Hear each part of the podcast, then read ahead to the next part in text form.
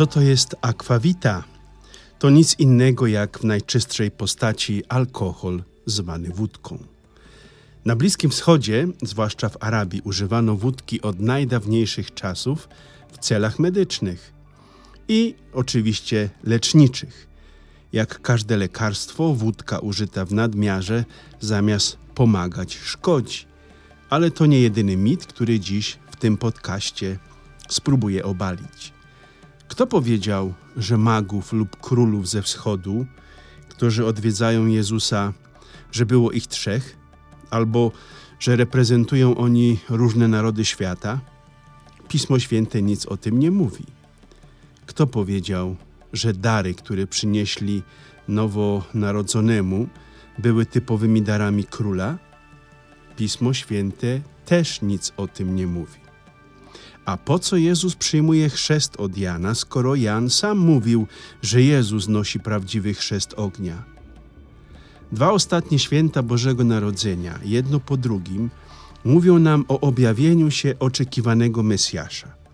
Jezus objawia się światu jako dziecko w obecności mędrców ze wschodu, a w niedzielę w uroczystość Chrztu Pańskiego objawia się jako nauczyciel i zbawiciel świata. Więcej w dzisiejszym podcaście, do którego serdecznie Was zapraszam. Ja jestem brat Krzysztof, jestem kapucynem, mieszkam w Innsbrucku i od dwóch ponad lat nagrywam te podcasty, aby przybliżyć Wam w niedzielę niedzielne czytania, oczywiście w moim wersji rozważania. W każdą sobotę od godziny dziesiątej znajdziecie nowy podcast pod adresem ja mm kropka podbin kropka com i już gdzieś o godzinie dwunastej w sobotę możecie usłyszeć, o czym będą czytania i w ten sposób przygotujecie się do niedzielnej Eucharystii. Serdecznie Was zapraszam. Ja mhm.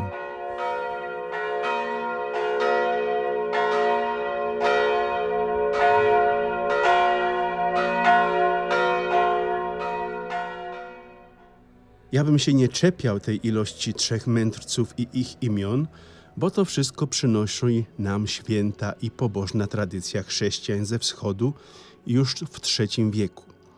W tradycji zachodniej mędrcy kłaniają się Jezusowi jako Zbawicielowi świata, pojawiają się dopiero sto lat później, czyli w czwartym wieku po Chrystusie. Świętowanie więc wizyty mędrców ze wschodu jest o wiele wcześniejsze niż uroczystość Bożego Narodzenia, która dla nas na Zachodzie jest szczególnie rodzinnym świętem. Mędrców było prawdopodobnie o wiele więcej niż trzech i z dużym prawdopodobieństwem pochodzili oni z Persji, czyli z dzisiejszego Iranu. Należeli oni do perskiej religii Zaratustry, zwanej też mezdaizmem, a w języku greckim imieniem Magos nazywano właśnie perskich kapłanów, uczonych w piśmie i proroków, wyznawców tej religii. I właśnie do tej grupy należeli nasi magowie lub mędrcy, jak to chce. Nie mieli oni na pewno nic wspólnego z magią. Dlaczego o tym mówię? Bo zoroastryzm był religią, która miała głęboko zakorzenioną koncepcję walki między dobrem i złem. Była to koncepcja nadczłowieka, którą później wykorzystał Nietzsche i naziści w określeniu rasy nadludzi, ale to zupełnie inny temat. Nie interesuje to, że w tej religii istniało silne przekonanie, że musi się urodzić z dziewicy człowiek-pomocnik, który pozwoli zwyciężyć dobru nad złem.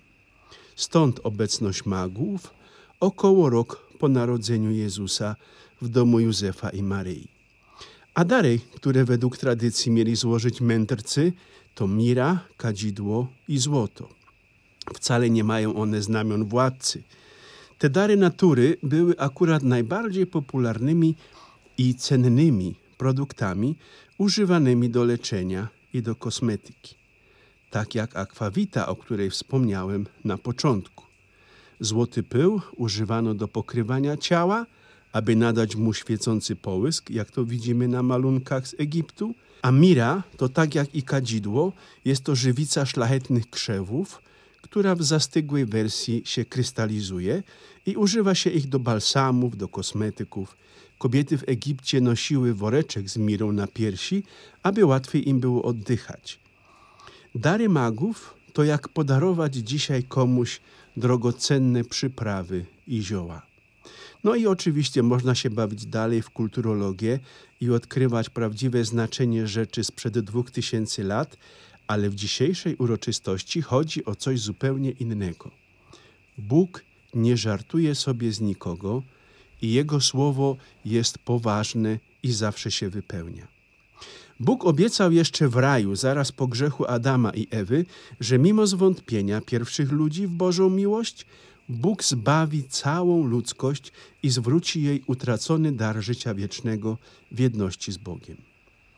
Tym, który wypełnia obietnicę Ojca, jest właśnie Jezus.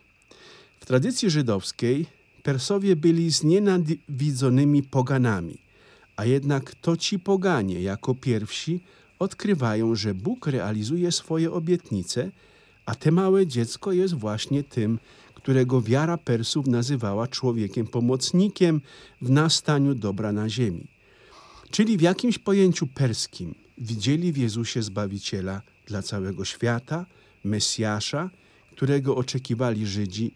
Dlatego też magowie klękają przed Jezusem i oddają Mu pokłon.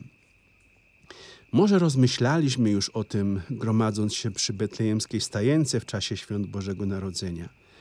Dzisiejsze święto jest właśnie po to, aby nam pokazać, że Bóg traktuje nas na serio i głupio by było, gdyby ludzie innej wiary, innej tradycji i kultury o tym wiedzieli lepiej niż my. O tym, że Bóg traktuje nas na serio, poświadcza i trzecie już objawienie pańskie na przestrzeni dwóch tygodni, a tym trzecim objawieniem jest właśnie Chrzest Pański. Bóg zawsze, w całej historii zbawienia, nagina się do naszego poziomu myślenia, widzenia i pojmowania świata. Dowodem tego jest właśnie osoba Jezusa. Doskonały Bóg staje się człowiekiem, by przemówić do nas językiem, który jesteśmy w stanie zrozumieć i w kategoriach ludzkiego pojmowania opowiedzieć nam prawdę o Bogu i Królestwie Niebieskim. Jezus wcale nie musiał chrzcić się u Jana. Chrzest Janowy absolutnie nie miał znamion sakramentu. Był to obrządek znany do dzisiaj, w którym kandydaci do nowego życia przyjmowali chrzest z wody, zostawiając symbolicznie w tej wodzie swoje dotychczasowe życie i obierali nowy kierunek dla swojego obecnego życia. Tak robiła większość nauczycieli. Jezus poddał się tej ludzkiej tradycji, aby wypełnić zwyczaje swojego ludu. Od tej pory, kiedy Jezus zaczynał nauczać, wszyscy słuchający Go mieli sobie przypomnieć ten Janowy chrzest i otworzyć swoje uszy i serce na Jego słowa. Chrzest Chrystusa w Jordanie objawia nam po raz pierwszy obraz Boga jako Trójcy Świętej. Słyszymy głos Ojca Niebieskiego, który w grzmocie chmury przedstawia nam swojego Syna. Widzimy Jezusa i gołębicę, która w Piśmie Świętym symbolizuje Ducha Świętego. Od tego momentu zaczyna się zwiastowanie Królestwa Niebieskiego. Chociaż chrzest Jezusa nie ma nic wspólnego z naszym chrztem, myślę, że nie byłoby złe pomyśleć i nawiązać właśnie do naszego sakramentu chrztu w tym dniu. Większość z nas była niemowlakiem, kiedy otrzymaliśmy chrzest, dlatego nic nie pamiętamy. I ta demencja sprawia, że jesteśmy ochrzczeni, ale żyjemy jak poganie. Nasi rodzice, nasi chrzestni wypowiedzieli w naszym imieniu symbol wiary katolickiej. Ciekawe, kto z nas do tego, co oni za nas obiecali, nawiązał swoim życiem. Większość katolików nigdy nie zaczęła żyć, jak to obiecali we chrzcie. Nikogo nie krytykuję, broń Boże, ale mówię, jak jest. Dziś wielu chrześcijan przeciwstawia się napływowi do Europy ludzi innych wyznań. Pytam się, dlaczego? Czego się boicie? Odstawmy na bok politykę i to, że nasze rządy Zamiast nas chronić, to wykorzystują, zwłaszcza agresywne grupy muzułmanów, do walki z chrześcijaństwem. To jest prawda, ale tego tematu nie rozwijam. Chodzi mi o coś innego. My się boimy, bo ci ludzie innych wyznań znają swoją religię lepiej niż my swoją. Dlatego się ich boimy, bo nie potrafimy wytłumaczyć swojej wiary. Oni czytają Koran czy Księgę Buddy codziennie, a my tylko z okazji Bożego Narodzenia. Już nie chcę mówić, że najwięcej krzyczą ci, co najmniej o swojej chrześcijańskiej wierze wiedzą. Bo gdybyśmy żyli, jak obiecaliśmy Bogu na Chrzcie Świętym, nie byłoby nienawiści ani strachu. Królowałaby miłość bliźniego. Oto, bracia i siostry, w tych ostatnich dwóch dniach Bożego Narodzenia Bóg objawił się nam w najdoskonalszy sposób. Rozpoznajmy więc w Jezusie nie tylko dzieciątko w żłóbku betlejemskim albo Jezusa jako nauczyciela, ale zobaczmy w nim realizację Bożych obietnic powrotu do szczęścia wiecznego.